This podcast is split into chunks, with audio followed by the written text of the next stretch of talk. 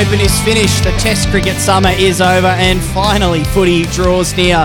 After a summer celebrating an AFLW Premiership and trying to heal from the events of September 30th, it's time to go around again with hopes high that this might be the year of redemption. Today on the Roar Deal, we're going to look ahead at season 2024 with the crystal ball returning after a long, hard look at itself over the break, hoping to get its form line a little better for our 2024 predictions. We'll also look back on the summer break, share a bit of news about the plans for the podcast in the year ahead. And yes, we will talk in depth about what's going on with the Gabba, the big question that lingers over all things Brisbane Lions at the moment. Uh, welcome to the Roar Deal podcast. My name is Dom Fay. Mike Whiting joins me as always. And uh, Mike, we've had a good circuit breaker, but we're back. G'day, Dom. Yep, we're back. 2024. Oh, so I just good. Uh, came in here t- 10 minutes ago before we started recording and said it feels like I've had a long break from work. It doesn't feel so long since I've walked up the hill on your street to get to the Yeah. the humble Roar Deal studio. But Is great that a to good be back. thing? A bad thing? Does that make it sound like you don't like being here? Because it's No, it, just made, like it made it feel like home. Oh, okay, Did made it feel like home. The Roar Deal studio, seeing the on air light in front of me, a glass of water that I didn't spill this time. Twelve months ago, I spilled a glass of water in our first episode all over your lovely setup Uh, here. And yep.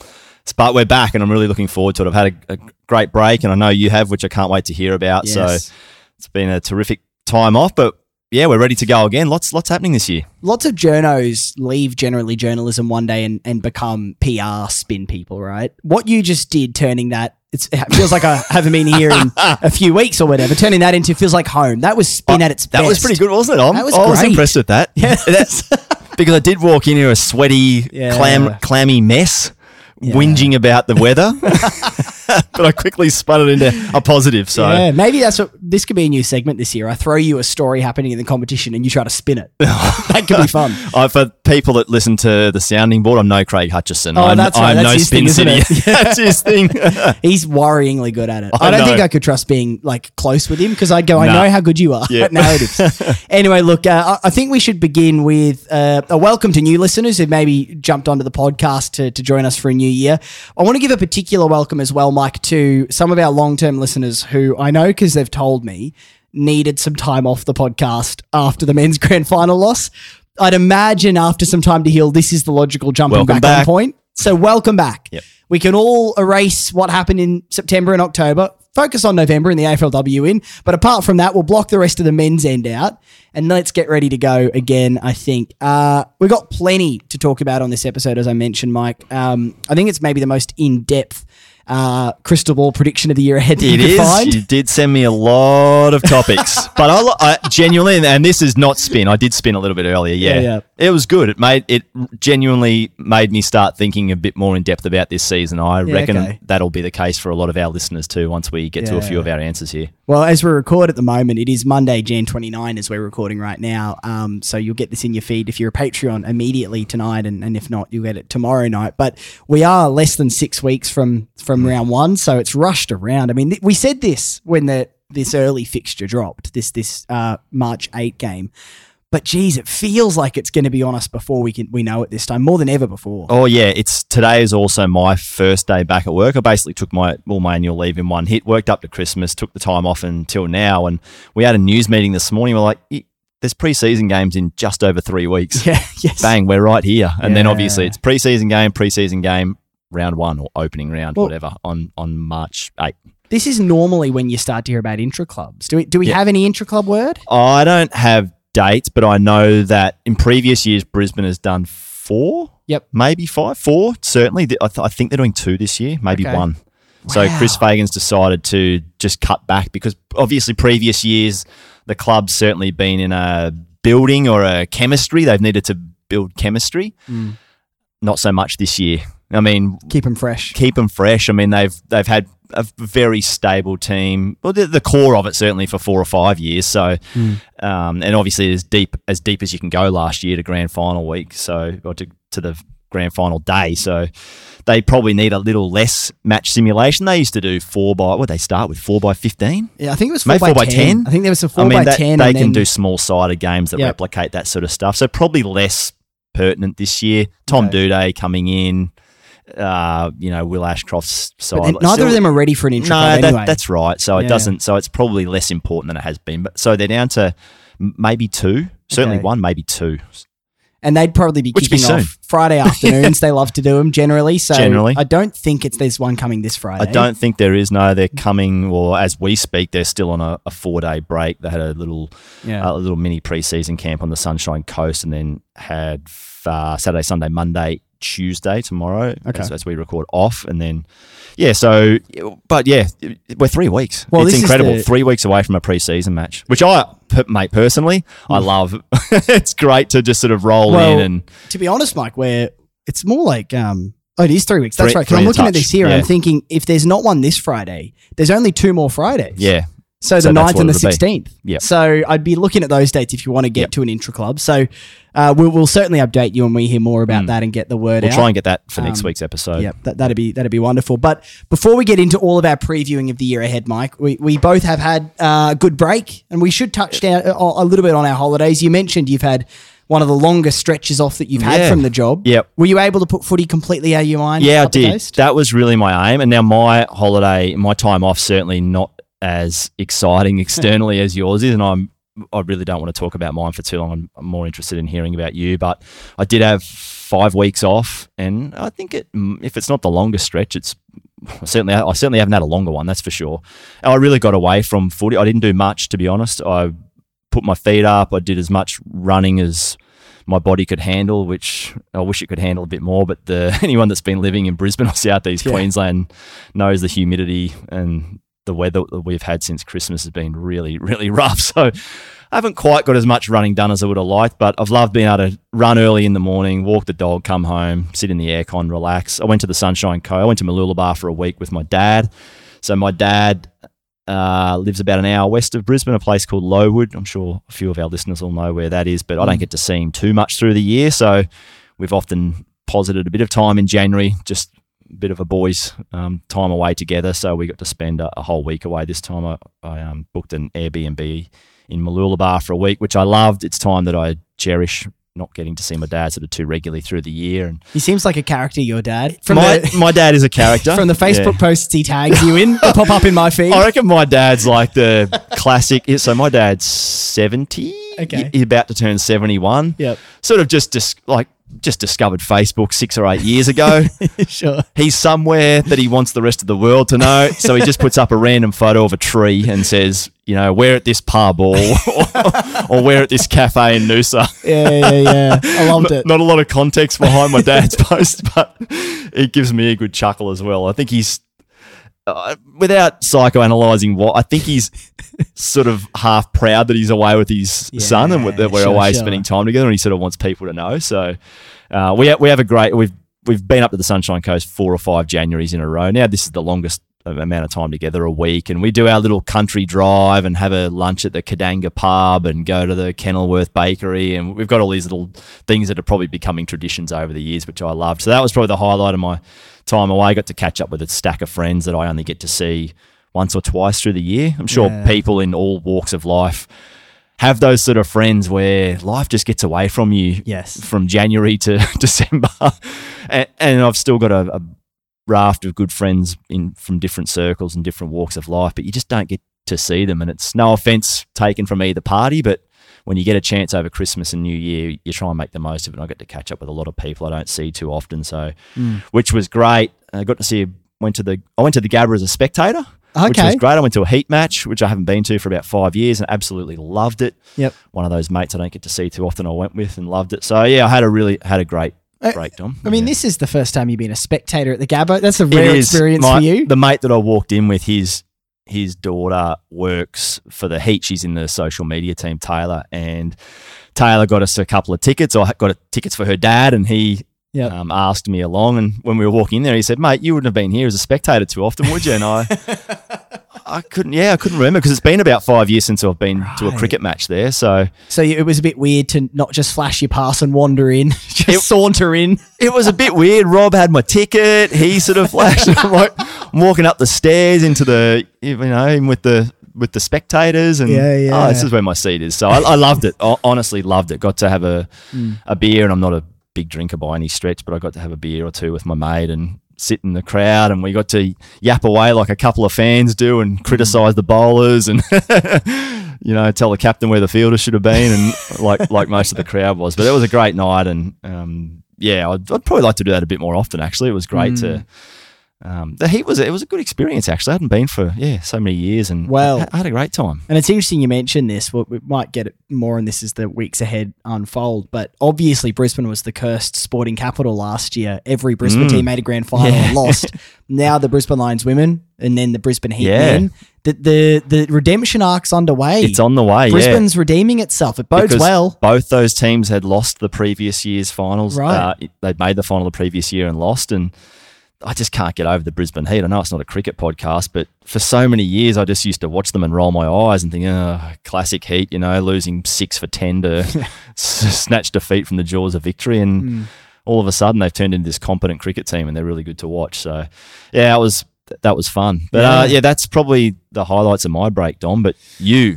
Yes. Oh, it was a good ha- trip. You've had an amazing trip. Well, it give was a, it's going to be very hard for you to probably. You don't have to give us a synopsis. I mean, I'm mm. intrigued to hear, and I've I haven't asked you about this until this is we're the first on time air, we've so seen each other. Yeah, since since yep. I've been back a couple of weeks. I think I flew in Monday so, two so weeks ago. Christmas Eve. Yeah, so Christmas Eve I fly out to Canada and spend four or five nights around Banff and this small town called Golden. Saw some bear prints in the snow. Apparently, they occasionally come out. I'm told in winter in hibernation, so that's a bit terrifying. But um, so you're solo doing this? Yes, yeah, so I was a solo, not, not, part of a tour while no, you're just, Banff or anything, or little tour group tr- nah. trekking around somewhere. No, hire a car, let me go. That's yep. how it works, Mike.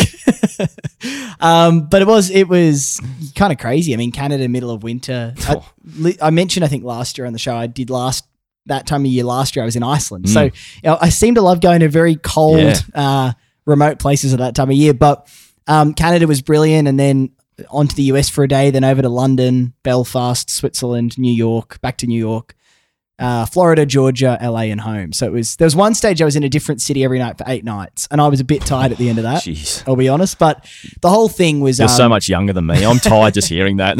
well, look, the whole thing, to be honest, was about uh, was about trying to uh, see different people, some who are friends, some are people I know around the world, and and also meet some of sort of my my favorite authors and heroes who, uh, you know, I love the way they speak about what it is to be a human, what it is to be alive, and um, and spend some time with them, record some podcasts with them for some other projects, and uh, yeah, so got to got to see some very different parts of the world and um, taste some incredible gluten free food in New York, which yeah. is amazing.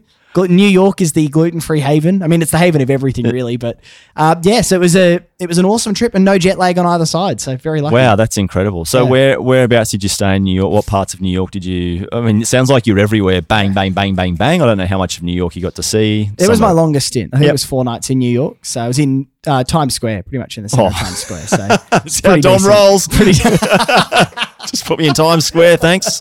well, middle of winter, it's not that expensive because it's not peak season, right? And so, so you, what, you're through Christmas and New Year by the time you're back there. It's yeah. So I, I, got, I, think it was the fourth to the eighth of January. Yep. I was in, or maybe fifth to the fifth to the 9th, but um, got to see it snow in New York, snow in yep. Times Square, which was pretty special, and got up to DC, did a White House tour. Um, Saw that on wild. your little socials. Yeah, yep. that was good fun. that was good fun. So, uh, got to see Daniel Radcliffe, Harry Potter, on a himself on, a, on, on stage in Broadway. So a lot of really wild and varied experiences. any um any comedy in New York, or you didn't get a chance to see? Uh, there any, wasn't any a lot on. Okay. Um, so I did go to see Stephen Colbert live and he's a bit of a hero. Yeah, yeah, yeah. So yeah, I got to see the Late Show great, right? with Stephen Colbert. Oh, it was awesome. First, his first one back for the year, and it's an election year in the US. I'll be careful mm. what I say because I did throw out once that we wouldn't have any Trump supporters listening to this podcast, and I did get a few tweets. And everyone's welcome here. I mean, I, I'll be honest with you. I, I don't really get it, but you're welcome here anyway. Yeah. It's like a big family, it's a big family dinner. Like yep. you, whoever you support, whatever your world is, as long as you love the Lions, you're welcome at this table. Yep. um, and I'll try not to talk about politics because that might get weird. So I'll be, I will steer away from that. But, um, but he was very funny. Obviously, Colbert at the start of a U.S. election year talking about Trump. So, and I did get to everywhere I went, Mike, and and some of our listeners might have done similarly when they travel the world. I would explain the concept of Aussie rules football to people, it, it would it would come up naturally, and a lot of them had never even heard of it. And I'd bring like a video up on my phone, and watching. What, what's your go-to video, Dom, when you're trying to pitch Yeah. pitch Australian rules to someone that's never heard of it or seen it? It look, it varies generally um, in terms of what I'll go to. It's always a Lions video. I, I need to show them something Lions related. And on this occasion, I, I was bringing up Charlie Cameron's goal montages. Oh yeah, that's a good. I That's a thought good that's call. that's a Yeah. fun thing to watch. And uh, and as these people were watching it, it was like I could see in one particular person's eyes. It's like they didn't have the category to understand what they're looking at.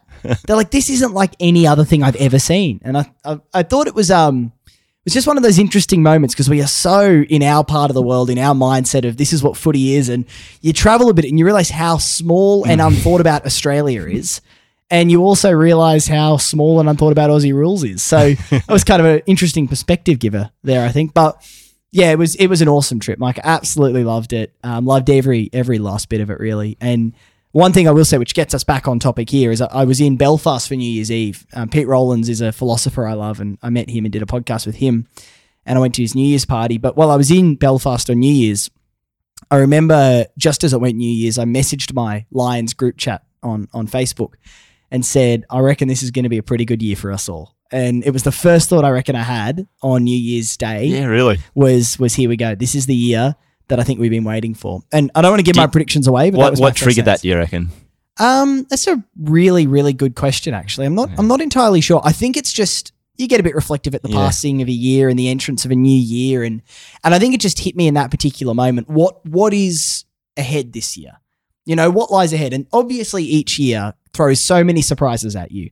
You never know who you're going to meet, who you're going to Mm. lose, what you're going to do for work, what like like a New Year's this blank slate. You have no idea what's coming, what what the surprises ahead are.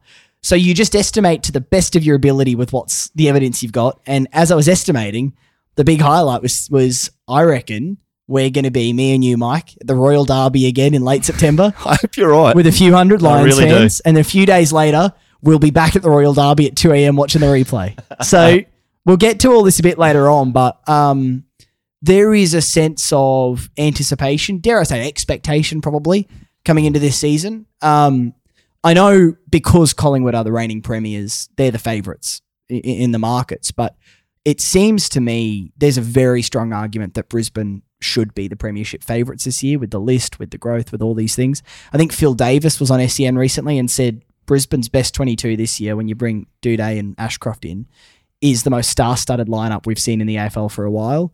That was his direct quote. Now, I I hated that yeah. because generally those aren't the teams that go on to win the flag No. but it is the the case is really, really, really strong now. Um, and we've mentioned this before, but when you look at a team that that they say growth isn't linear, but when a team that has had this linear growth after what happened last year, it just feels to me like this this might be primed now, Mike. I don't think you could be more well placed. I'll put it that way. No, I think that's right. I mean, we're going to have plenty of time to talk about this and expectation. That's the right word. But Mm. the pieces are in place. I do worry a little bit about the depth. Some of it's a, where there's a little bit of an underbelly we don't know a lot about because Brisbane's been so solid for so many years. I haven't had a reason to change the team over, and that's a topic for another day. But I haven't had a reason to make wholesale changes because they've been winning. I mean, the the occasional injury like Will Ashcroft last year, or you know, there's been injuries that have popped up. Jack Payne, um, you know, guys have popped up with problems, but hasn't. We haven't had to see 35 players or 38, 39, 40 players used in a year. Mm. They've been so rock solid. So that's uh, that's a little question mark I'd have. But It's a good point. But F- Phil Davis is probably. I, I'm, I'm not going to go back and sort of litigate the p- past ten years of premiers and look at their teams player for player. But Brisbane's got a pretty established. Be- the best 22 is as good as any in the comp. I think that's Yep. fair to say. And I think you've raised a good point. I think almost every position on the list has one reserves player that you'd kind of back to to step into it if needed. Yep.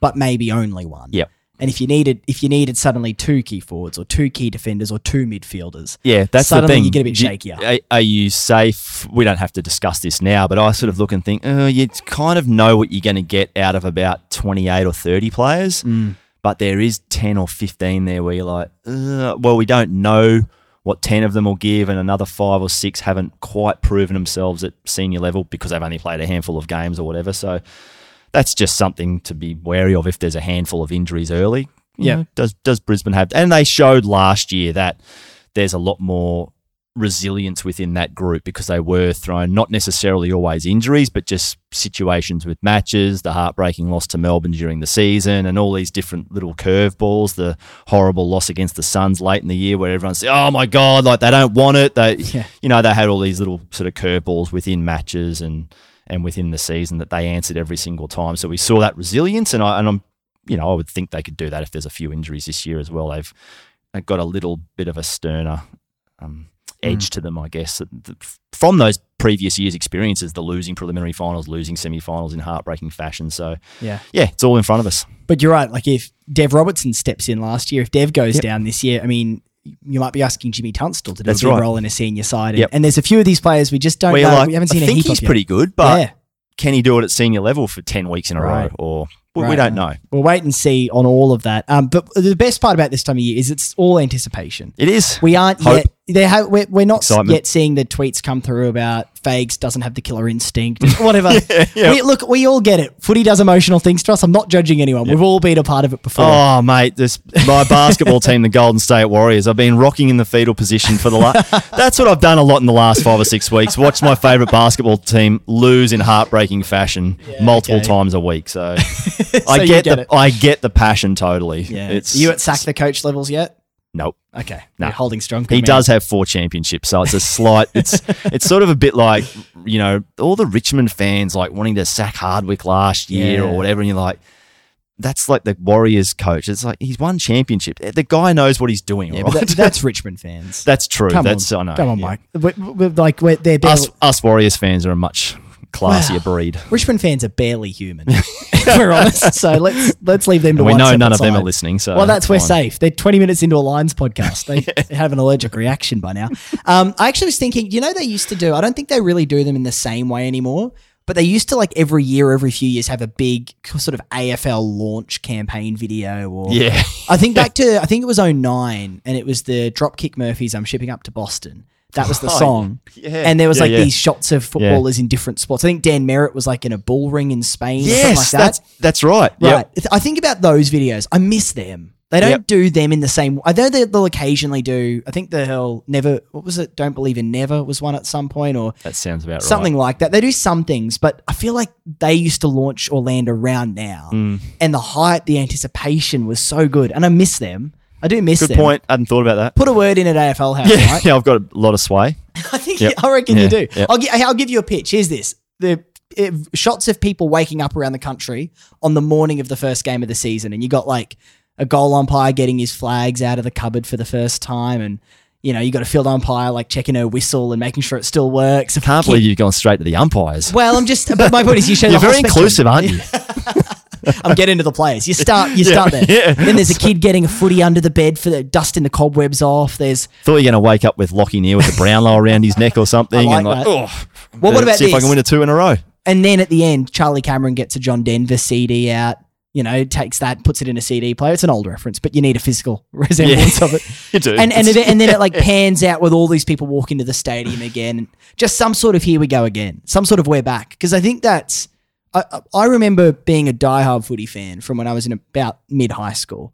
And around this time of year, when you're a few days out from it all kicking off mm. again, that sense of joy, of anticipation, oh yeah, of of hanging for that first Oh, match. You oh. are hanging. and like by quarter time of, of the first game, you, you're back in it. And Yep. we're all off and going again. It's going to be weird this year with the way that the split round, we're so used to Richmond mm, Carlton We are.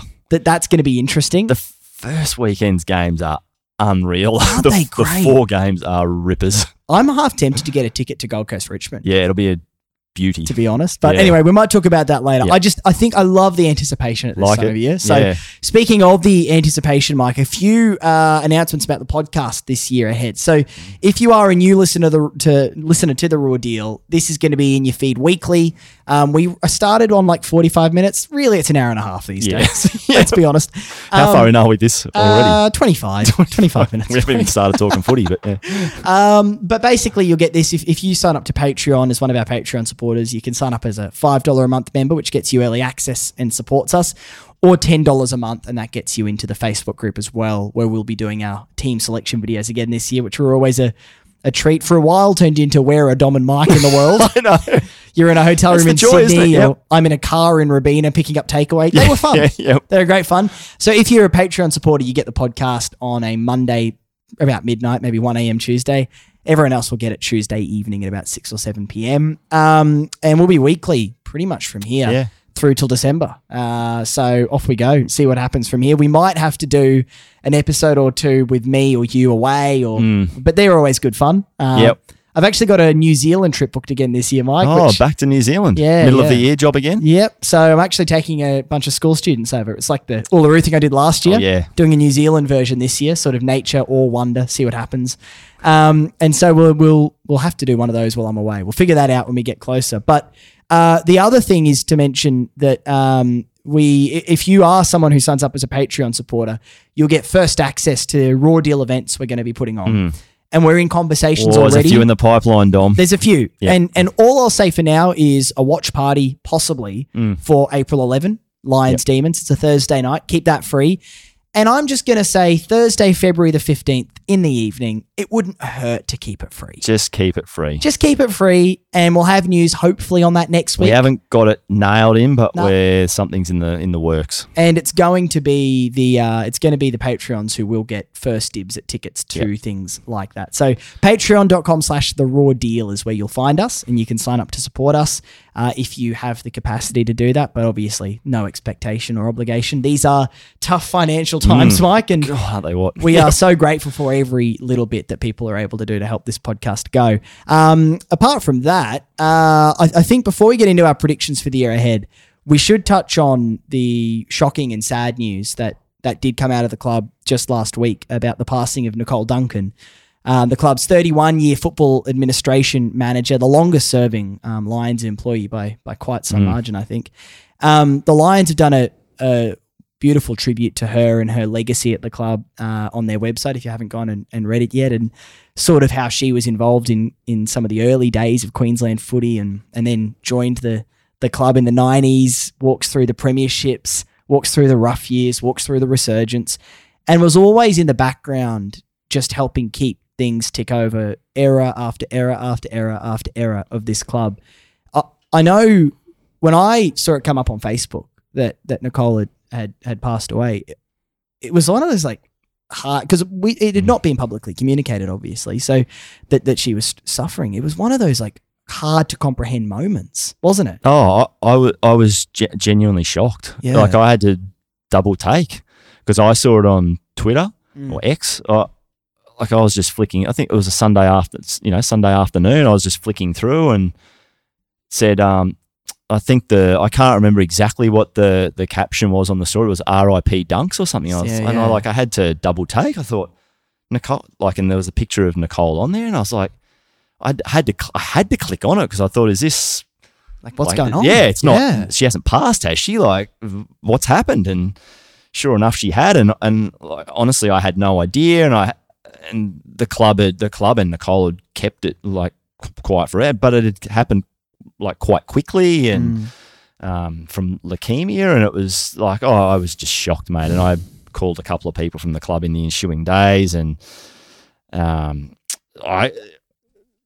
She's just a treasure to the club yeah, like just an absolute treasure. 31 years, and I think back to, and in many ways, I don't know if like maybe trailblazer is a strong word, but there wasn't many women in positions of that significance 30 years ago, Mm. 20 years ago, even 15, maybe even like she was a. Re- I, I look at her as like a trailblazer. and- absolutely. um, and I don't think I'm breaking confidence here in saying I had a chat to the coach Chris Fagan early last week just about some, just to say g'day really, and um, and he'd said that Nicole was the best in that role he'd seen in the competition, and he's been in the competition for you know n- nearly her duration, what 25 to yeah. 30 years, and Yeah, she was just rock solid problem solver dealt with probably loads of crap that we never saw from the outside um, all sorts of issues that would crop up and we think about the collapse of Ansett that she would have been involved in Yep. getting the team to Melbourne. You think about absolutely 2021 and the game that gets yeah, they had the COVID situation and suddenly the club's scrambling to stay in Melbourne for a, a few weeks after the Geelong game that's and dunks yeah that's that was always her in the background. You think even as recently as last year Dev Robertson, his Guernsey gets ripped. Yep. Who's the one who has to find Dev's replacement Guernsey and make sure it's there to go? It's Dunks. That, that's she's been the one behind the scenes for this whole time. Probably the lights go out at the Gabba. One of the first ports of call be Dunks. Yep. You know, th- Yep. this is this is the so many of the most wonderful moments we've all shared in the last, you know, however long you've been a Lions fan. She has been pivotal to helping them come to life. and I always felt like Dunks from my own personal. She she was as fiercely loyal about that club as anyone. Yeah. I always felt in my role, I always had a really nice relationship with Dunks. It, we were, it was cordial, I would say. It was um, we were pleasant towards each other, but Dunk, I always felt like Dunks just sort of just had me at arm's length, thinking I'm the club here and I'm going to protect. And I, I totally, I mean, I totally respected um, Yeah. What what Dunks did. She just loved the club, so the club was always first. Or that's what I felt anyway. Yes. Certainly from the outside, she always had that club first, and I think anyone you speak to at the club will say that. And I know, I mean, I don't know what the club's going to do pr- exactly just yet in terms of uh, a celebration for Mm. Dunks, but obviously keep your eyes out. That's something they'll be working on or are working on at the moment. So I, I know later this week there is a, a sort of memorial service at the Gabba um, for, for those who are able to make it, who are close to, to Nicole. I mean, and above everything else, uh, just our deepest love and care goes to to the people who knew her the most, to her family, to her close friends, to to everybody who you know. If we think we were shocked when we saw the post come Oh. up, you can't even imagine the seismic shift, you know, to their lives, their daily lives Yep. now. So, I mean, this is this is where footy clubs are incredible communities. Um, we, we share all of life together, and and we know obviously that that at the Lions in recent years, there's been a number of different life struggles that have popped up. We, we've heard about Danny Danny. Daly's health issues, and and we, we know about all these sorts of things that are that are going on behind the scenes. It's not that long ago that that we remember seeing firsthand Dane Beam struggling with Mm. with the grief of his dad, and um, and I, I know also when I think about uh, being a supporter of the Lions, how much the people I've sat with at games, the Lions fans I've come to know, you sort of you see them through marriages or divorces or Yeah. children or griefs or changing jobs or illnesses and and there's just this real sense that that this whole thing yes it's about the football but that's really just a vehicle for something much bigger which is the community, and the community belonging storm. and, Yep. and I think I think Dunks uh, is more emblematic of that maybe than just about anyone you could possibly think of. Um, yeah. Just any close fan of the Lions, Yeah. whether you knew her or not, you felt like you knew her yes, because she's she she was literally part of the furniture. yeah, Every training session, every game, she's on the sidelines there while when Fags is down on the bench losing his mind and Dunks is there keeping her cool. yeah, um, I probably shouldn't laugh. Maybe it's not a time to laugh, but I it makes me chuckle when I think of how calm Dunks was down on the Oh. sideline when when Faye there'd She be always sort of there'd be she? there'd be mayhem going on around, the players running on and off the field, Yeah. the coaches barking orders when he used to coach from the sideline, and there'd be there'd be Dunks just cool as a cucumber. yeah. Probably the one who has to pick up the headset after he throws it in the air when the Lions make it into the top four in 2021. and look, it's it's just an incredible legacy, and, and all us Lions supporters owe owe her an enormous debt of gratitude for for all that that she's done for the club over the years. And um, look, as as we said, just all of our love, all of our sympathy to to Dunks and those who who loved her. Our thoughts are, are very much with you at the moment.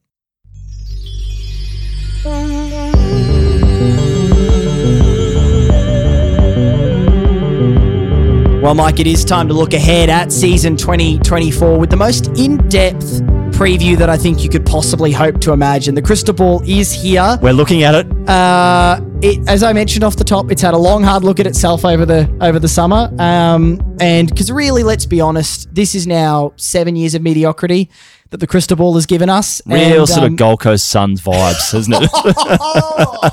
fighting words from the man who covers the Suns. Hope they don't hear this. I hope they do. well, no, you're right. Because every year begins with promise, It potential. does. That's what it is. this is the year that it's all going to happen, and then and then by the end of it, you're sort of thinking the crystal ball's going to be traded back to Melbourne and Yeah. get average draft picks back for it, and whatever's going to happen from there. But we we've got a pretty comprehensive viewpoint uh, of the season here. Now, I'm just going to chuck you questions, and we'll work through these bit by bit, looking at the preview of. I think some will be quick Yep. potentially, and Yep. some will be a bit more in depth. leading goal kicker. Let's start there. I'm going to go with the reliable and go with Charlie. Okay. I think he's kicked 50 plus in four out of the last five years, and I think it was just the COVID shortened year that he didn't kick that. And he's very durable. We, we know what sort of player. I don't have to go into these virtues as a player, but I'm going with the reliable option. Yep. with Charlie. I'm going to go the other, interestingly now reliable option in Joe Daniher, um, who who I still think we somewhat Who won it last year? Right, and I think we are still underrate a bit the season he had in the competition. I think he'll kick 70 plus goals this year. I think Joe's going to. I think the longer Joe stays fit, the better Joe gets, Mm. and he's now had a pretty long uninterrupted run.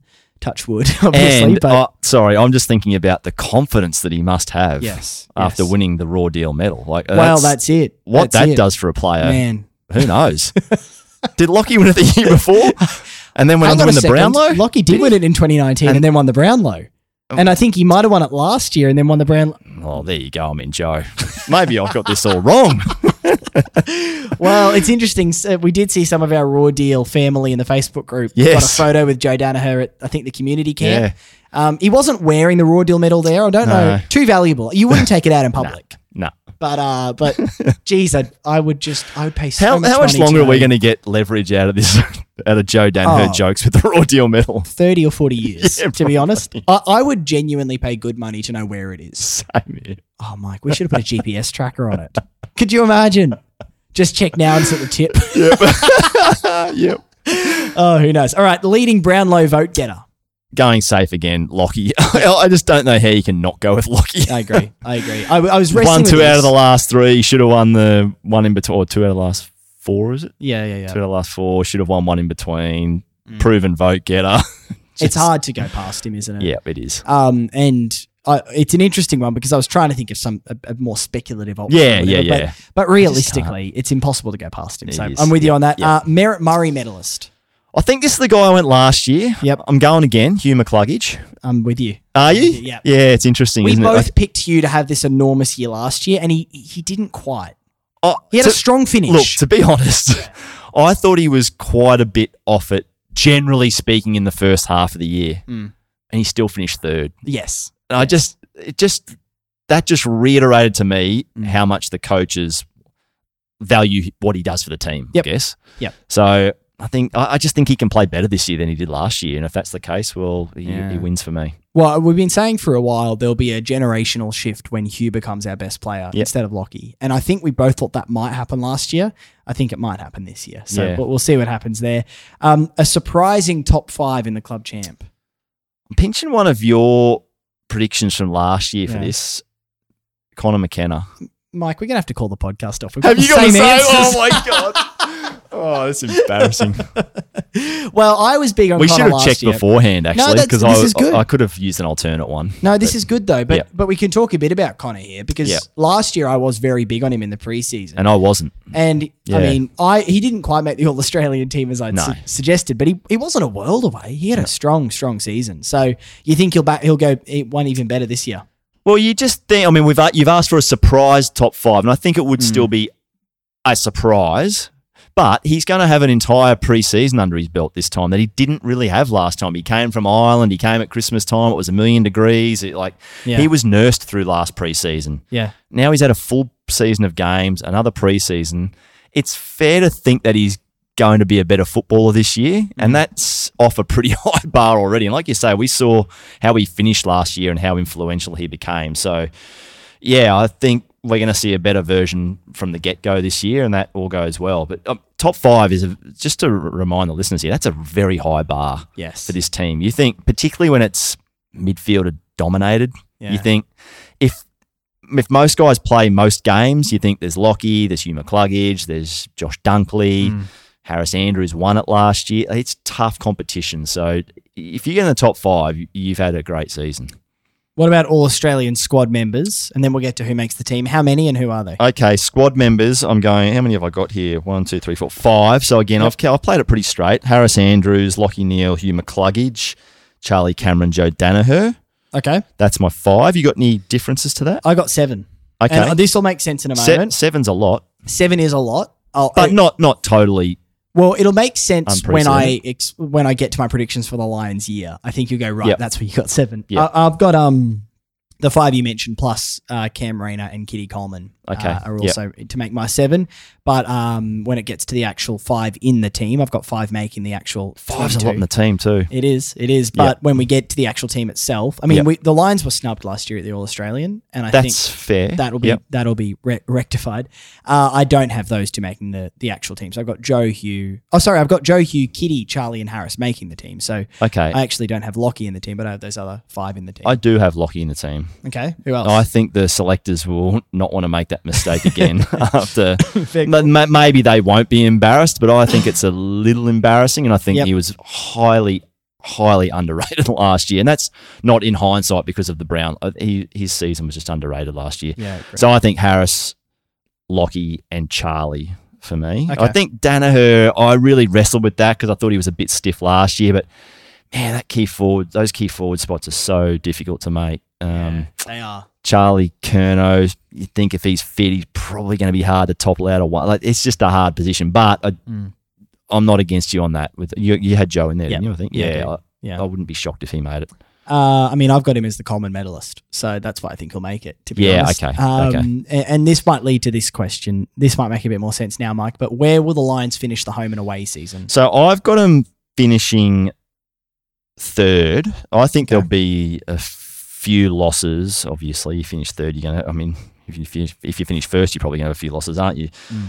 I just think it's going to be super tight. Those top five or six teams. Okay. And I just think Brisbane's going to be in that ruck, I guess, of teams and, you know, not dissimilar to last. I just sort of think that the Collingwood, GWS, Carlton, Brisbane, uh, Melbourne, Port, those Coast. I, West Coast. The heavy hitters. I just think it's going to be super tight at the top. So Yeah, I, sure. I've got Brisbane third, and that's you know I think that'd be a real, I think that'd be a really good home and away season. Obviously, you want top two. Mm. third one looks so good if you you know if you've got to play away for the first week of the finals. That's down the track, but ultimately. Top four is your goal, two chances, all the rest. We've heard it all before, but Yep. yeah, I've you've got them finishing higher. I would say. So I, I see this season. I realistically think there's two ways this season unfolds. Personally, I think it's going to be different to the last few seasons, one way or the other. I think either the pain and heartbreak of the grand final loss could set them back, and we could see a sixth or seventh finish, and they slide a bit. That that's one possibility.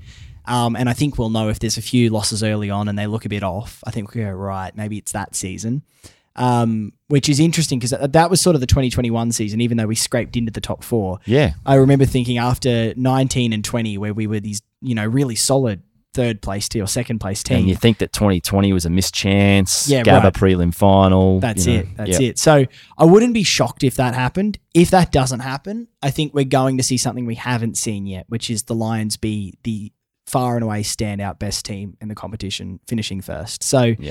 um, I just think the mental maturity, the age profile of the group now.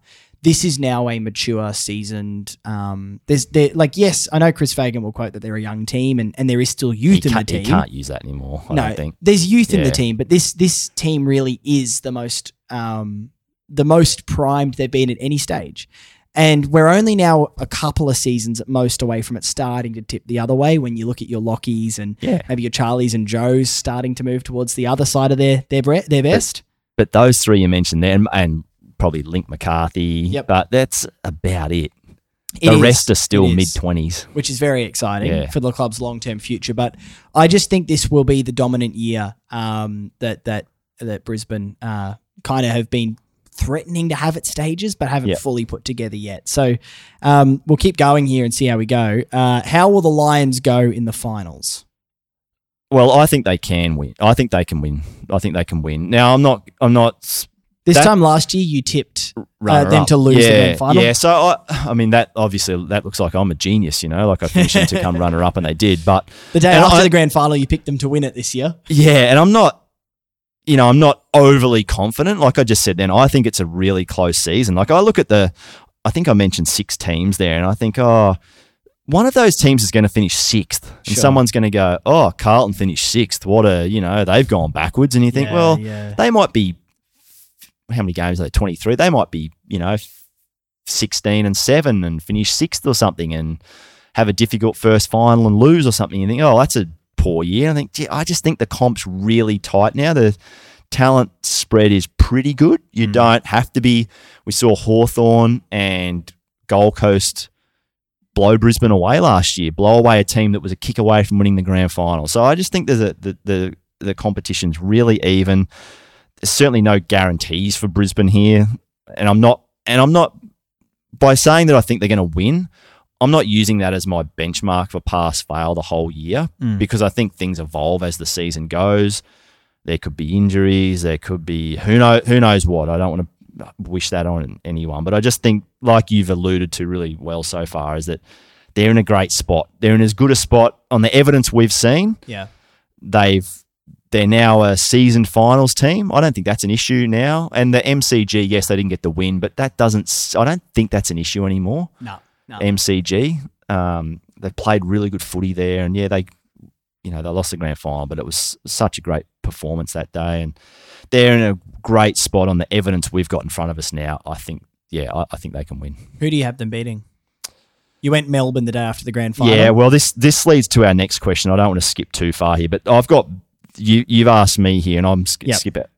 Let's just before I get to that, Yep. you think they're going to win? I think right? they're going to beat Yeah. Melbourne by 55 points in the grand final. Okay, you've gone that. You've got a margin, an opponent, and a margin. and here's my reasoning. So I just think, it's that year. So, so our next, Yep. so the next question you had was the best side in the comp. yes. Uh, I like the way Dom worded this on the email he sent me. Yeah. The best other team in the comp. Yep. Just sort of like Yep. subtly nudging me to well. Who've you gone? I got the. I thought about this a lot, and I just couldn't come with it. I've gone the Giants. Really? Yeah, Wow. That I and I, mean, and I'm not quite. I'm a little bit. was it round 13, 14 last year? They're 11th? Yeah, I'm a bit queasy saying that. Yeah. I still am a bit queasy, and by the time we have to do our crystal ball for the website, which Mm. is in pre-season, I, I, that might change. Okay. I just couldn't come up with a stronger answer. I love the Giants' defense. Mm. I love the fact they've got uh, Sam Taylor, Jack Buckley, Harry Hill. I love those key defenders. Yeah, they've got good. good. running defenders. Jesse Hogan is, uh, I mean, he's not a Charlie Curnow or he's probably not even a Joe Dat, but he's a very good marking target as a foot. Toby Greene's probably the best forward in the comp. They got a terrific midfield. I just look at them and thought, you know what, they got really good balance. Yeah.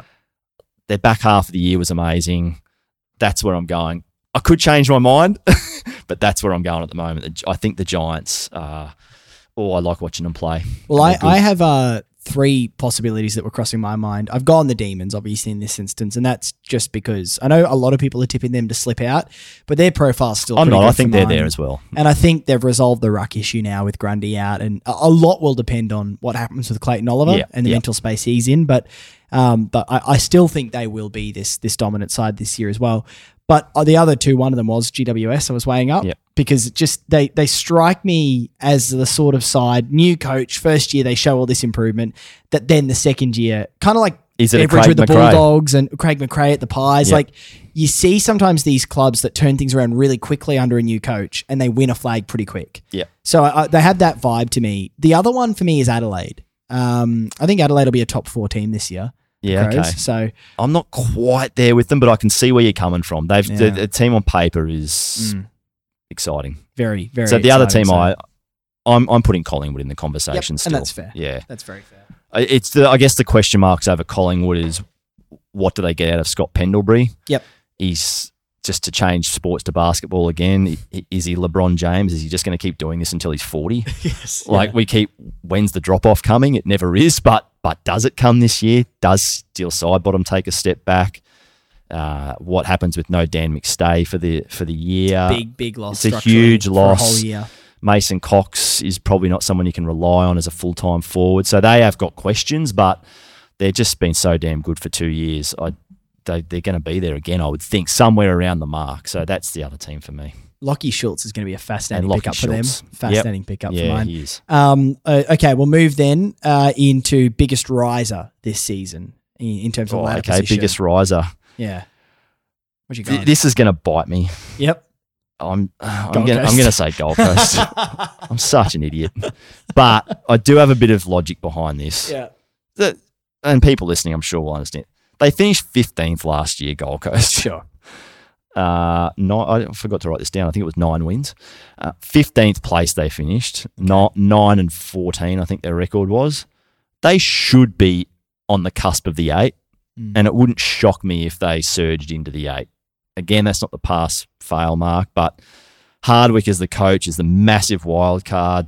Who knows how they? Uh, I know how they're going to play Mm. in terms of a style. It's going to be ballistic and it's going to be exciting and it's going to be very much what we saw at Richmond with some new cattle for him to work with.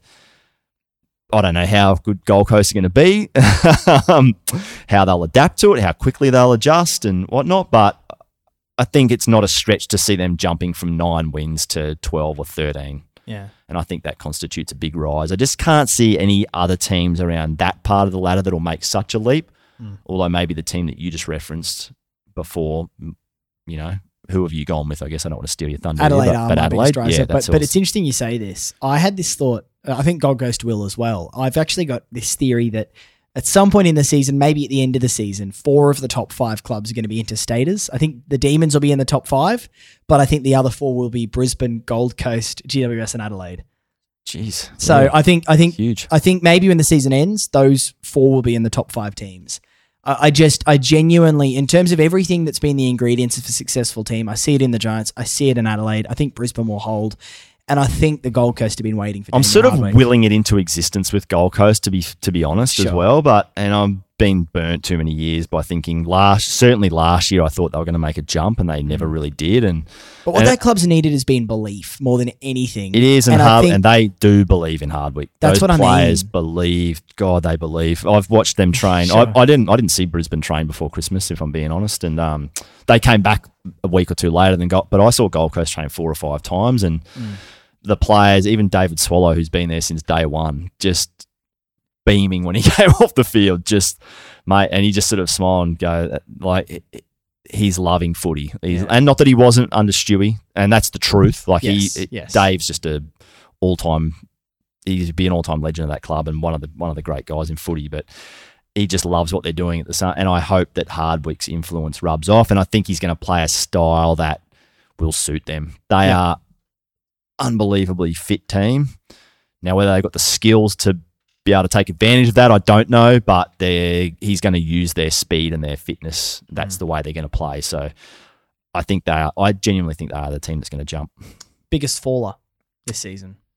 I've Biggest gone. slider. I've gone St Kilda. Okay. So they finished Yep. sixth last year. I think they're still going to be very good. It's just sort of the way Ross play. You're not going to be too far.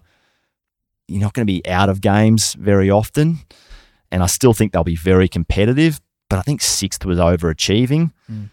They might get more out of Max King this year as well. I don't want to discount that. They did have some. They did have a bunch of injuries. They had, they had a lot of injuries to be did. fair last year. St Kilda had a ton. So I, anyone that listens to this with St Kilda as their main team or their second team or whatever uh, probably has every right to jump up and down. But I just don't know they've got enough high end talent really when it's when, when it's all said and done. So I, I think sixth was overachieving, and I and I can see them going from their whatever they had last year, thirteen wins. I think I can see them dropping to you know nine or ten wins. Well, our, our friend Charlie Clausen from Two Guys One Cup, he's not going to come on now with that. Uh, No, that yep. Saints comment. So Thanks, Charlie. Sorry, Charlie. um, but he's been calling Will Ashcroft Marcus Ashcroft in their first few episodes. So, you know, it's just revenge, Charlie. Just revenge. Yep. Um, I've gone Port uh, Yep. personally. I, I think, I can see that. I think Yep. they'll be thereabouts, but I, yeah, here's my big call Port will be bottom four at the bye and Hinkley will, won't last the season. I, I think this club, I know Jeez, that's a big call, that's but a big call. I, I just think I- this club has a lot of potential, but they're stuck. I I think their list profile is stuck between the young and the old, with not much in the middle. And and I just wonder. I just Ken's been there for a long time. There's this toxic sort of thing that's seeped in from the supporter base, and I just think the pressure's that going to be there from the toxic. beginning, The right? supporter base is. whew. Absolutely toxic. And I just I think there's going to be a few bad results early. The mood's just going to sour completely. And I just think it's going to go off the rails quickly. We- We've seen clubs just falter really quickly, and generally it comes after a really disappointing finals campaign, and that's what they had last year. So I I just think I think Porter in trouble, um, and and I think I'm just. I'm just too in love with those young midfielders. Yeah, I, and I I'm get just that. too, and, but I I, just I, get think what you're there's much saying. I think beyond it. that that- that's true. I just, I guess the the uh, maybe I'm putting a bit too much stock into the, and, and they're not great players they got in. Mm. A lot will fall on how Ratugolea goes as a key defender. How now Zerk Thatcher's probably a second or third defender, but obviously they've gone. Oh god, we're so thin in defence. We have to get guys there. D- does it feel a bit like the Lions 2009 recruiting? I mean, you could say that, but they needed those players. true. Like they That's had, true. they needed those players. So Yeah. a lot will fall on Ratugolea. Yep, I agree with you entirely on that. Um, biggest threat. Now, this this needs a bit of help uh, to explain, but biggest threat to the Lions winning the flag, and I don't mean opposition team. I mean something that could happen, whether it's a game plan, a tactic thing that the club doesn't quite get right, whether it's some other factor. Whatever you think the biggest threat is. And you might have mentioned it off the top when you spoke about depth. Is that where you're going with biggest threat? Biggest threat. I'm going to make it. I'm going to make it one thing. Yep. And it's an injury to Joe Daniher. Okay. I think Right. it's uh, so. It's. Uh, Yep. I just think he's the hardest player on the list to cover. Yep.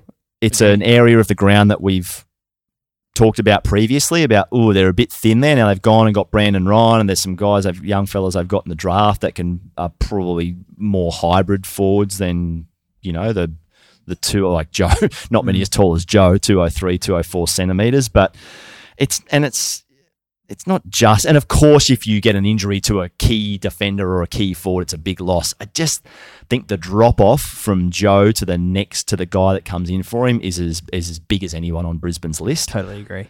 so that's the main oh, whereas i think the year before we came out of 2022 and we harped on about it on our podcast. Well, I'd say we harped on about it, but there's probably only so much we could harp on when we were still involved with the club. But mm. that defensive running and being able to defend turnovers, it just stood out. Whenever they lost, that was often whether it was just for 15 minutes or a mm. quarter or it was a match. Like we could look at that.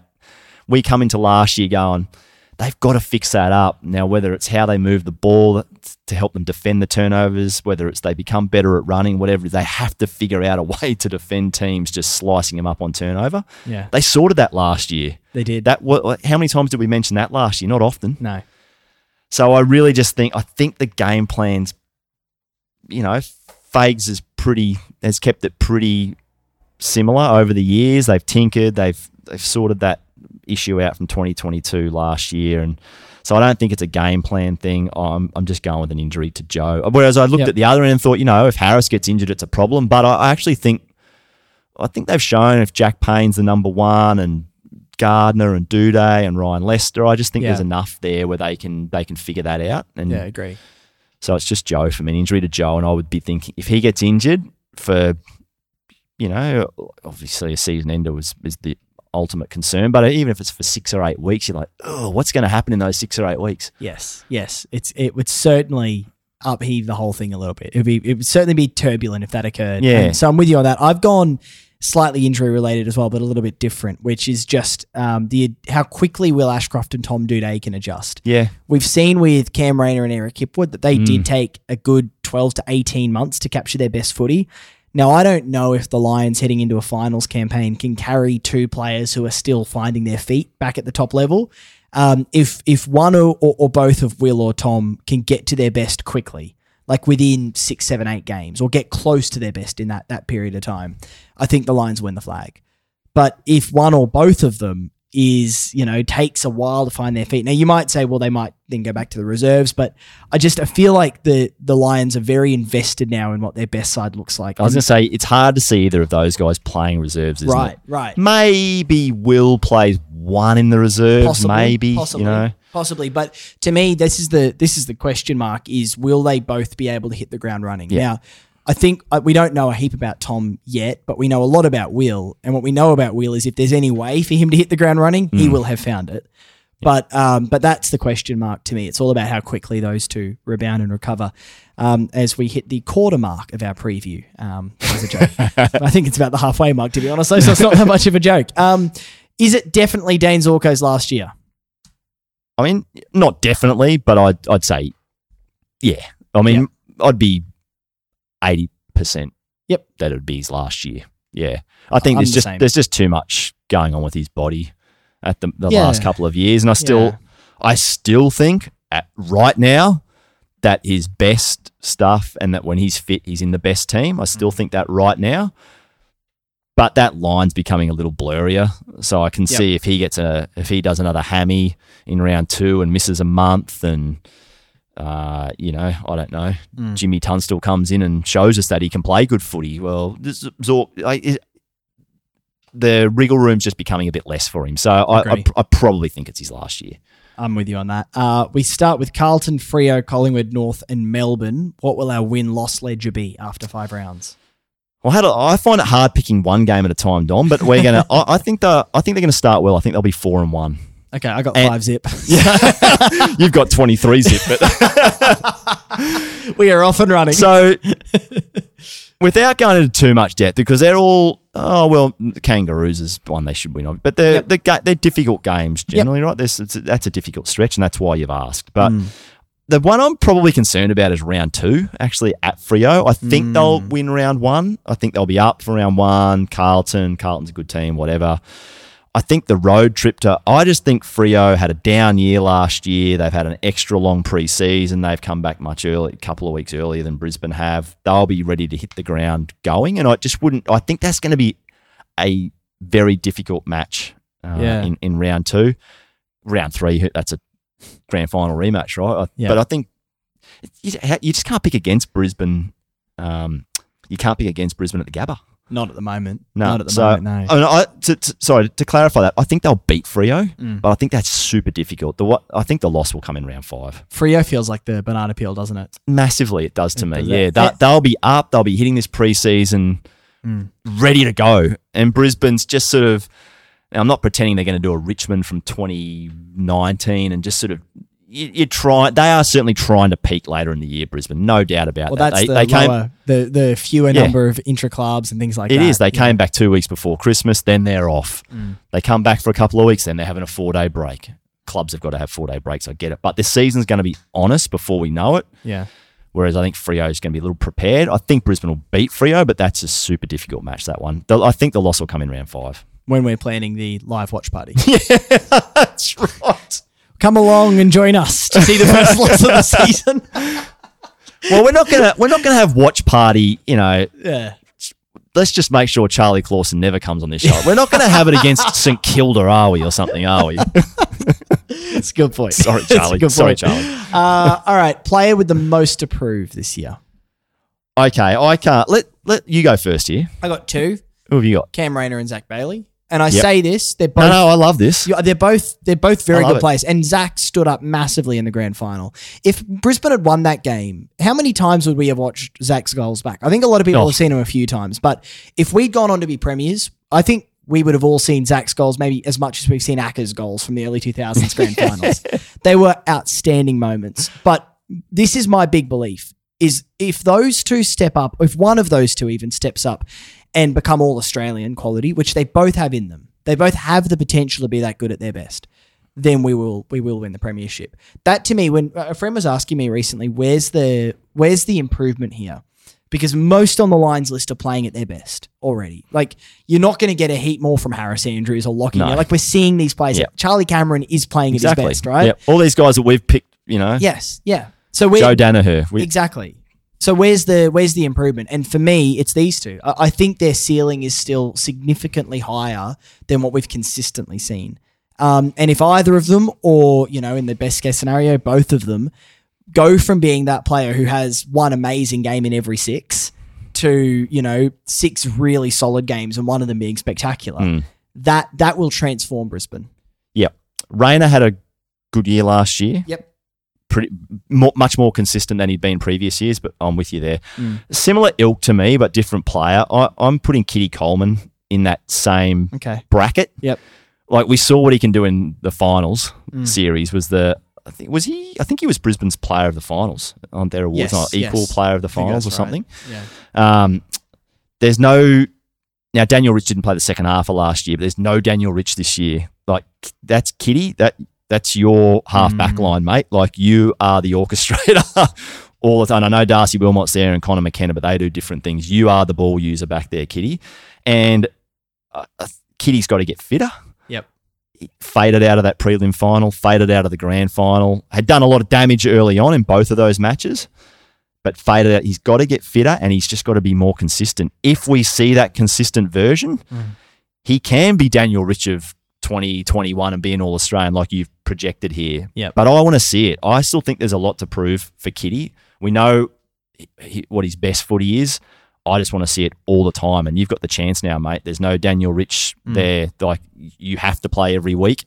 I don't want to see a little hammy in round two or round three because you're not fit enough. I, I want to see him playing every week. Totally agree with you on that one. Um, moving towards the end now, the reserves player you're most excited to watch this year. Well, it's the guy they recruited from Hawthorn, Brandon Ryan. Yep. We've talked about key forwards and how that's a problematic area. Now he hasn't had a preseason in an AFL club.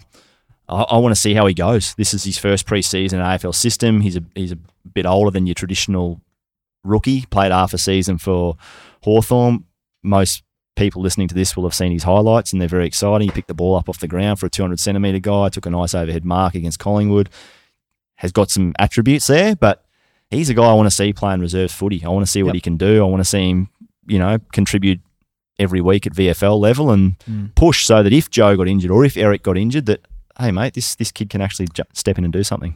For me, it's Kai Lohmann. Yeah, Um, I've sort of have him in a little yeah. class of his own. oh, I, I think he is the one reserves player who's most on, ready to go, most most Yep. there, you know, on the on the the fringes, ready to step in. And I think the narrative seemed to be that it was quite likely he was going back Mm. to Victoria. Something seems to have have twigged in his mind. I don't know what it is, but but the recommitting and the the resilience I think we've seen since then. I just feel like this might be a really big year for Kai, and and I can't really I can't wait to see that. Um, last two questions, Mike, before we move on to some of uh, what you guys are asking us. Um, instead of asking you to go through your whole best 23 for round one, I thought I would just ask you for your changes to the grand final side for round one.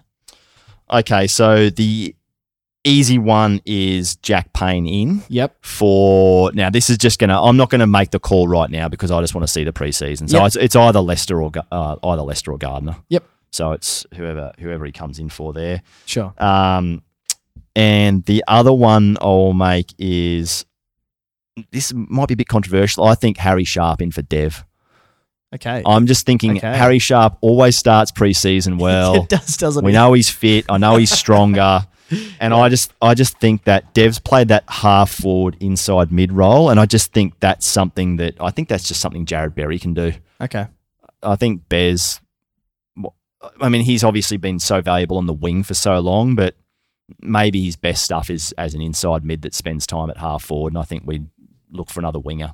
Sure. And I'm just okay. going to start with Harry Sharp. So, although if there's another winger, if Tunstill jumps up in the preseason, maybe that's Tunstill that comes in, in instead. But I'm looking for a winger. Well, I, I've gone as well as you, Payne in for Gardiner or Lester. Up on leanings, I'd, I'd go Gardiner just because that's who he went out for. Um, Yeah, Lester did yep. cement a spot, but, Yep. but that could go either way. Uh, I have Harry Sharp coming in as the sub for Jarryd Lyons. Okay. But apart from that, it's largely the same team. I just haven't figured out who goes out for Calamar Chi yet because he never starts in the best 22. We've over this. you know, it's funny. I looked at the grand final team and I was like, "Oh, there's Cal's name." Nah, we, we can't be we can't be cutting Cal. They'll find Cal's a way. in, mate. They will find a way. Somehow Cal will start the year in the reserves, and then round eight he'll get into the Yep. senior team, and we'll go, "Why is Cal not Yeah, playing for two months?" is they can't drop him again. So yeah, I, I think that's an interesting one there. Um, we got you, Cal. yeah, no, surely he he starts now and doesn't leave. Uh, any changes to that best twenty three for the first final? Assuming the Well- play finals, that is obviously. Yeah, well, I mean, uh, this is all obviously very speculative. Then it's it's it's Doedee. Yep. um, And do they for the other of Gardiner that's right. I mean, the bat, the three key defenders are Andrews, Payne, and Doedee. I think so. and then Will Ashcroft back for most likely the player that I just suggested that he should. Um, so I guess for Dev yeah, okay. ultimately Yep. from that grand final team, and that's about it. I reckon the rest is. I can't see any other changes. I got something? Yeah, I've got so Doedee in with the other of Gardiner or Lester out, which is again harsh because I think they're both solid players, but that's why Doedee's been brought to the club. I do have one more thought. Um, yeah, Ashcroft in for Dayne Zorko. I, I think Yeah, okay. like Richie last year, and I love Zork, and I say this hesitantly, and if you're listening, Zork, this is not personal, but I I just wouldn't be shocked if he tailed off a little bit in the latter half of the year, a bit like as I said Richie did last year, and by the That end of the year he, he's out. I reckon they might be super super not that they're not careful with him. Mm. I reckon he might miss a bit of footy through the year Okay. with the hope of being a bit more ripe for Yep. the tail end of the year. Then here's my big shock. Uh, Kai Lohmann in, Jasper Fletcher out. Whoa, okay, And- that's big. And I'll Yeah. say this. I thought I thought you were going to dump poor old Link McCarthy out of the team no, then no. I, you bought Kai Lohmann in. I have a sense that um, Jasper's extraordinary. He had an awesome first year, but we've often seen players struggle a bit in their second year. And I think Kai is being trained more and more to play a bit on the wing and high half forward. I just wouldn't be shocked if that switch happened. I'm glad you mentioned this because I do, and I sort of hinted at it a bit earlier when I talked about Harry Sharp coming in and maybe Jarrod Berry going to that sort of Mm. Dev Robertson half forward midfield sort of role. I do think those wing positions are interesting this year, and it's, Yeah. and it always seems interesting, doesn't it? But uh, I did think about Jasper Fletcher as well this year, and I think I I don't think he's going to finish as a winger. Mm. I think Jasper's going to be a. I think he's going to be an inside midfielder too. He's just Yeah. he's just so good in traffic. Like Agree. he's got good hands. He's got great spatial awareness. He makes good decisions. But you can't not you can't have seven inside midfielders, can you? So I get where I do get where you're coming from there. So I'm really interested to see what happens with those wing spots this year. And last year it was sort of this, you know, mix and match with Bears and Mm. Jasper and Calarchi and um, Huey spent a little bit of time out there, and I'm really fascinated to see what sort of combination they come up with as the year wears on. Look, I, I just think Kai's going to knock his way on that door I, into the team. I hope you're right. I, And- I honestly do. and I, I don't think Jasper will be out of form as such. I just think Kai will be undeniable. And I think Jasper's going to play, what, maybe 300 games for the club. I don't think Mm. it's going to be a problem, but I just, I wouldn't be shocked if that happened by the end of this season um, there. So that's our, uh, our prediction there, Mike. We got a pretty thorough, comprehensive viewpoint there into, uh, into Cover a bit of 2024, ground. um, which is, yeah, I mean, now that I feel, now I feel ready. Do you know what I mean? yeah. After doing that, now I feel Yeah. like my mind's in footy again. So, so do I. And I Thanks feel for helping me get back to my job. All right. Well, before we wrap up episode one of the new season, let's uh, jump into some of your questions.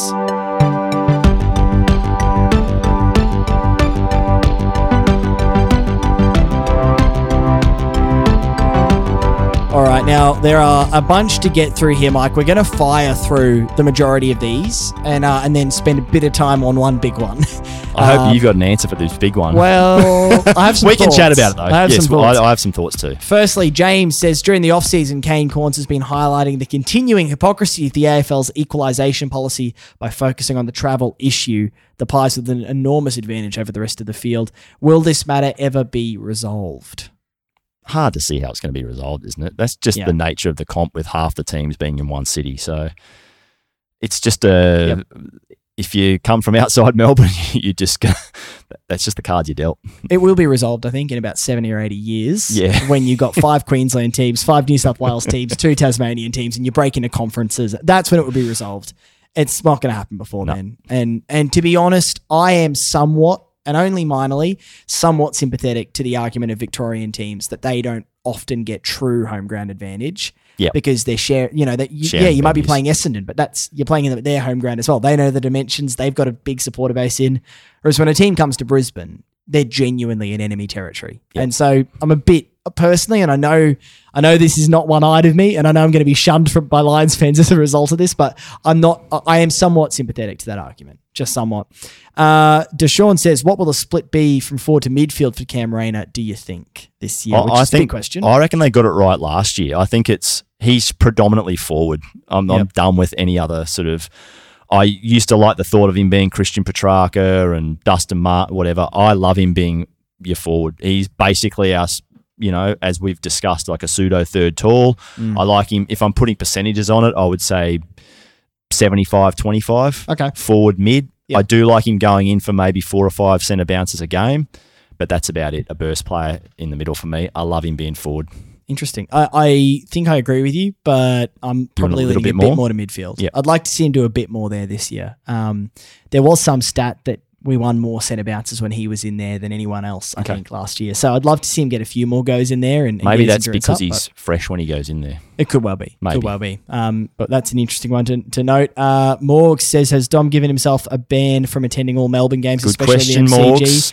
I mean, come on, Morgs. We we've spoken already about the the situation of uh, of Just breaking give, the it- gi- curse. give the synopsis again, Dom, for those people okay. that might have just fallen, dropped off at the end of Sure, last True year. you point. know. Good point. Well, new listeners or people who dropped off. Basically, I have seen, I think it's 14 or 15 games in Melbourne, Lions games in Melbourne over about 15 years for not one win yet. Uh, home and away, grand final, whatever. Never seen a win in Melbourne um, from, from the men's team. And uh, I have decided, Mike, that this year uh, I'm going to attempt to break the curse. I'm going to see the Lions play live in Melbourne three times during the home and away season. And if they lose all three of those, I am at this point saying that I won't go to the grand final if they make it in Melbourne. But he's still going to be at the Royal Derby. well, I will be, and maybe there'll be someone in a trench coat with a fake moustache at the grand final who looks a little bit like me. but no, I, I'm serious about this because I, I mean, do I logically believe that my attendance has anything to do with how this football side performs? Maybe, Maybe. you don't think. You know, Joe gets a bit more nervous knowing you're in the crowd, or Zach has to check the restraining order. no, look, I I I just think uh, I need to give this a real go. I need to see a win in Melbourne. So my plan is I'm thinking there's a Sunday game against Hawthorn at Marvel. I think Hawthorn will be better this year, but that should be a win. surely, After last year, surely, there's a Friday night game against the Dogs. Those are the two I'm looking at at the moment, right? cop that will. And I know they've got them now. But this is this is part of my thinking, right? If if I saw those two and they lost them both, then I'd be going, oh no, I'm in big trouble Oh, here. no. So, but but but my aim is, and look, if if we lose three Melbourne games that I'm attending, I apologise. I've cost us three wins for the year, but at least I'm not costing us a grand final. So, could you imagine if that happened, Mike? If there were three Melbourne games that I went to, we lost them all, so I didn't go to the grand final, and then they won the grand oh, final. Oh no, You'd, you, even you, the skeptic, would have to start thinking the curse was real. Then you'd have to start questioning it, wouldn't you? Um, so yeah, that's the plan. We'll follow the the crushing the curse is going to be one of the the arcs we follow through Like this season. So stay tuned for that. Uh, Mick says, when do you start getting nervous about McCluggage? We we know Kitty Coleman re-signed over the break, which is wonderful news. The next big one on the list out of contract end of 2024 is Hugh McCluggage. Any nerves, Mike? not really. To be honest, I don't have any nerves. Yeah. I mean, uh, and the question was, when do you become nervous? So I don't know whether he's whether Mick's inferring there that oh, I should be nervous now, or whether he's it's a genuine question. But if it's a genuine question, I think may, maybe if it gets beyond the buy, like a Yeah. couple of weeks beyond the buy, even if it got to the buy, I think there's a fair there'd be a fair bit of negotiating going on at the moment. I would say I I've got no doubt Hugh wants to stay here, Yeah. no doubt. But he has got some serious leverage and is Yes. rightfully chasing some serious money. There's a new CBA about to kick in.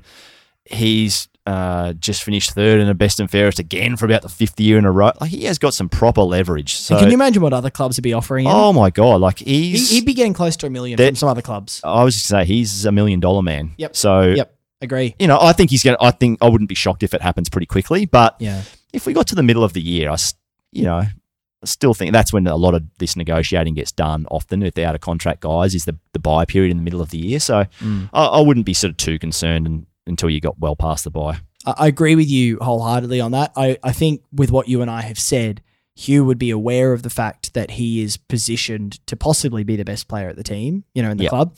And if he does that, yeah, he's a million dollar player. Yep. And and I'm sure some clubs with more room in the salary cap will already be in his manager's ear saying, We'll pay him a million. Yep. You know, so that that's gonna be the, the arc. But um yeah, I, I would be shocked if he didn't. So stay. would I. Absolutely I, I, shocked. I would be stunned. Yeah. Yeah. So I don't think there's anything to worry about. no, you won't find many more people more loyal and committed to this whole thing than, than Hugh is. Um, I don't think that that's probably a fair He, to start, he started here with fakes. Yeah, yeah. He, he'll want to see it out. Like maybe if he's a 30, 31 year old, he's Yeah, won three yeah, yeah, flags Yep. here, Yeah. and the team's on the way down, and someone asks him to do a Luke Hodge. He could be that sort of, Of player. Yep. But I don't think he's going to leave with unfinished business. No. chance on that one. Uh, all right, let's uh, let's jump into questions. Actually, do you reckon Kick-Ons is coming back this year? Oh, That's, a, that's something I hadn't thought about. I mean, I'm happy. Now I think about it, other clubs can take him just to take down Kick-Ons. yeah. That's right. Uh, okay, that'll be interesting though, because Kick-Ons has lost their producer in Sam going, and that we'll have to monitor what Ooh, happens geez. there with Kick-Ons. Um, uh, all right, the big talking point, Mike, before we get out of here, um, the one that we've been getting, you and I both have been getting messages all over the summer. What is, what's going on here? Surrounds the Gabba. Um, so like there's all this high-powered political chat going, and look, we've got the answers. I know, I know, I love it. but still, I love the questions though. So it, let's do a quick recap. It's announced in 2021 that Brisbane's won the Olympics for 2032. As part of that, they're going to knock down and rebuild the Gabba.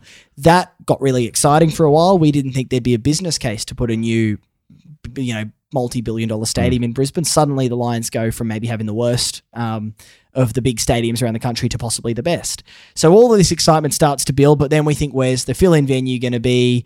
This is where things got messy. Suddenly, the Gabba went from a billion dollars to $2.7 billion because of miscalculations on the spend. Public sentiment starts to shift. The government gets nervous. Late last year, they announced that uh, that the RNA will be used as this temporary venue for, for Queensland cricket and for the Lions, but that they and the RNA will have to contribute uh, two thirds of the cost combined. Um, everyone loses their minds over that. I I think that was a sign of a nervous government, knowing that they were on the very fine line and thin ice with public opinion.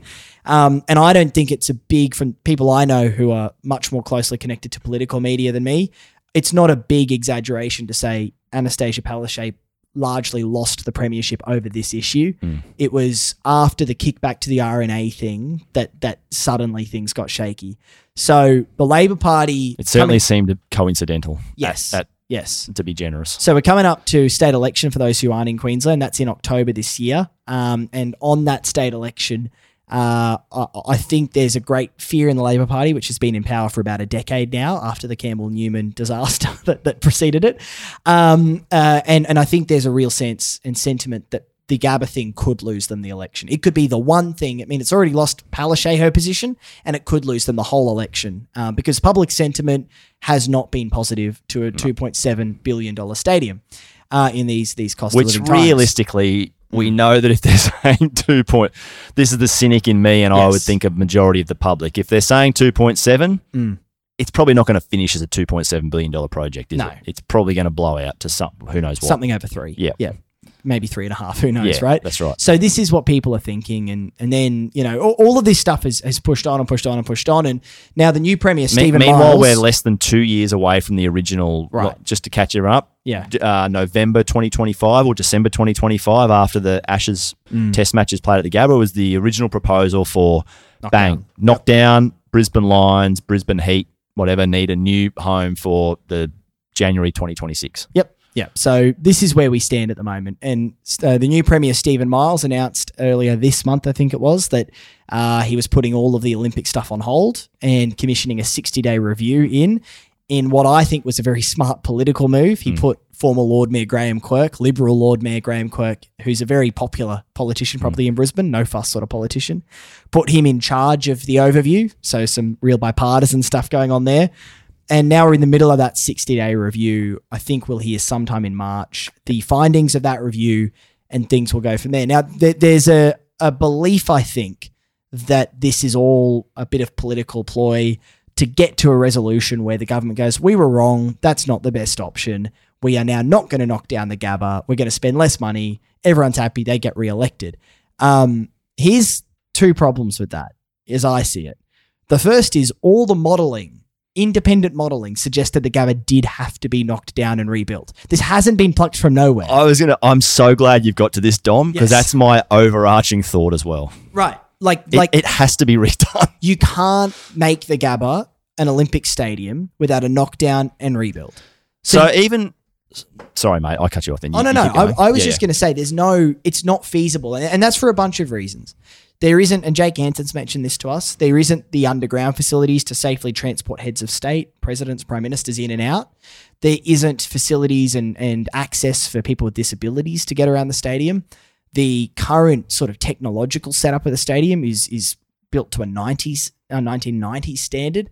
Um, there are there are issues after issues after issues with with this current stadium. Now it could host Aussie rules and cricket for probably another Well- fifteen to twenty years without major Maybe. issues. Maybe. I do think maybe in that instance we talk about cricket. Okay, it's already you. You said it in your Mm. synopsis. Your brilliant synopsis there, by the way. Like uh, you just, it's the worst big stadium in the country. Yes, It's behind Perth. It's behind Melbourne, Adelaide, Sydney. soon to be behind Hobart. soon to be behind Hobart. Yeah. Like this, this is not keeping Brisbane supposedly a modern city.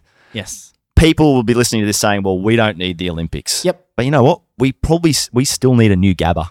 We're Yeah. a burgeoning population. Yep. We've got this great venue. I went to a Brisbane Heat match there. I don't want to be going to like Brisbane Heat was just about selling matches out. We know that the Lions are selling matches out. Mm. Brisbane needs a new stadium. It will be so well connected to the city. It's so it's in a city. It's a great venue. Uh, it's a great location. Sorry. One way or another, I think that venue needs to be redone. Yep. Now I'm not here to debate 2.7, 3.5. Like that seems exorbitant to me as a taxpayer, Right, like you and right. everyone else. So Well, it either needs to be redone or a new round stadium needs to be built.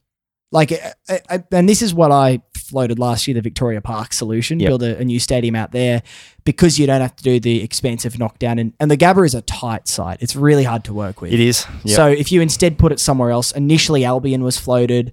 Um, if you maybe you do it at the RNA, I don't know, but but other sites for a new fifty plus thousand seat stadium would be, I believe, significantly cheaper than the Gabba.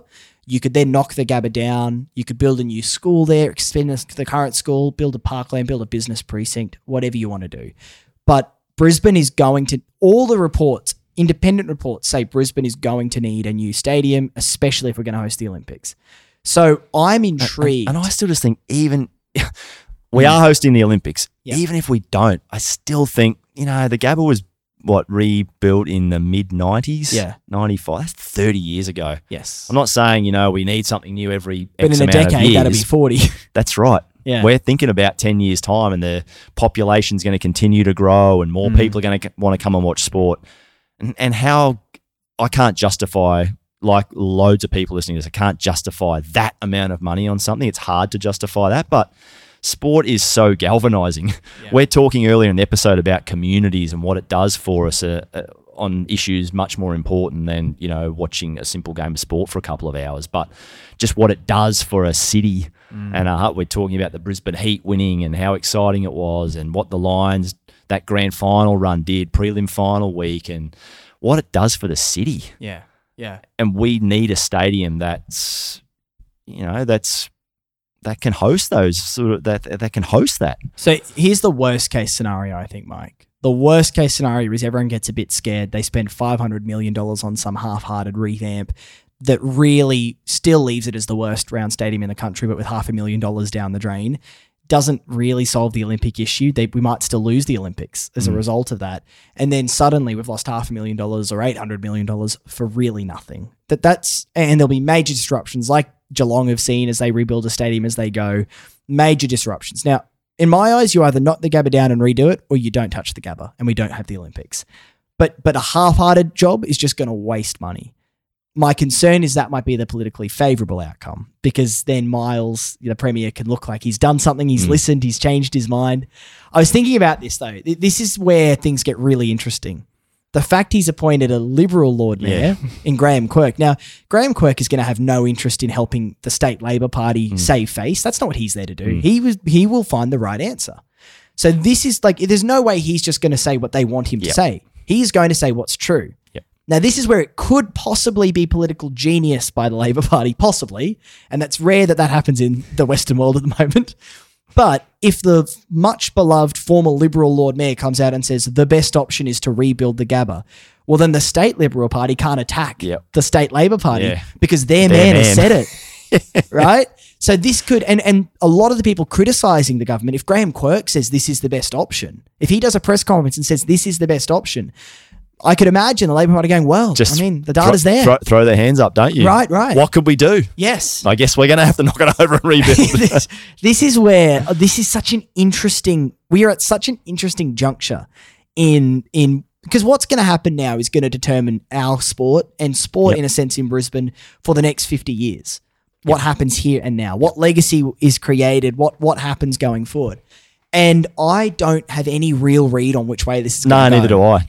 I, Not, I really not to be sense it. morbid, that's the rest of my life. That's the rest of my right right right. life watching sport in Brisbane. yeah Yeah. Am I walking to the Gabba? Am I going walking from Sure. the Gabba to the city or Gabba to South Bank? These beautiful walkways and metros and cross Yeah. river rails and all this great connection, or are we going to be somewhere else? Are we going to have a half-hearted stadium, or are we going to have this brand spanker like in ten, Mm. eight year, five years time? Like fascinating. One thing I will say, I think we're out of time for the RNA. I think that's off. Yep.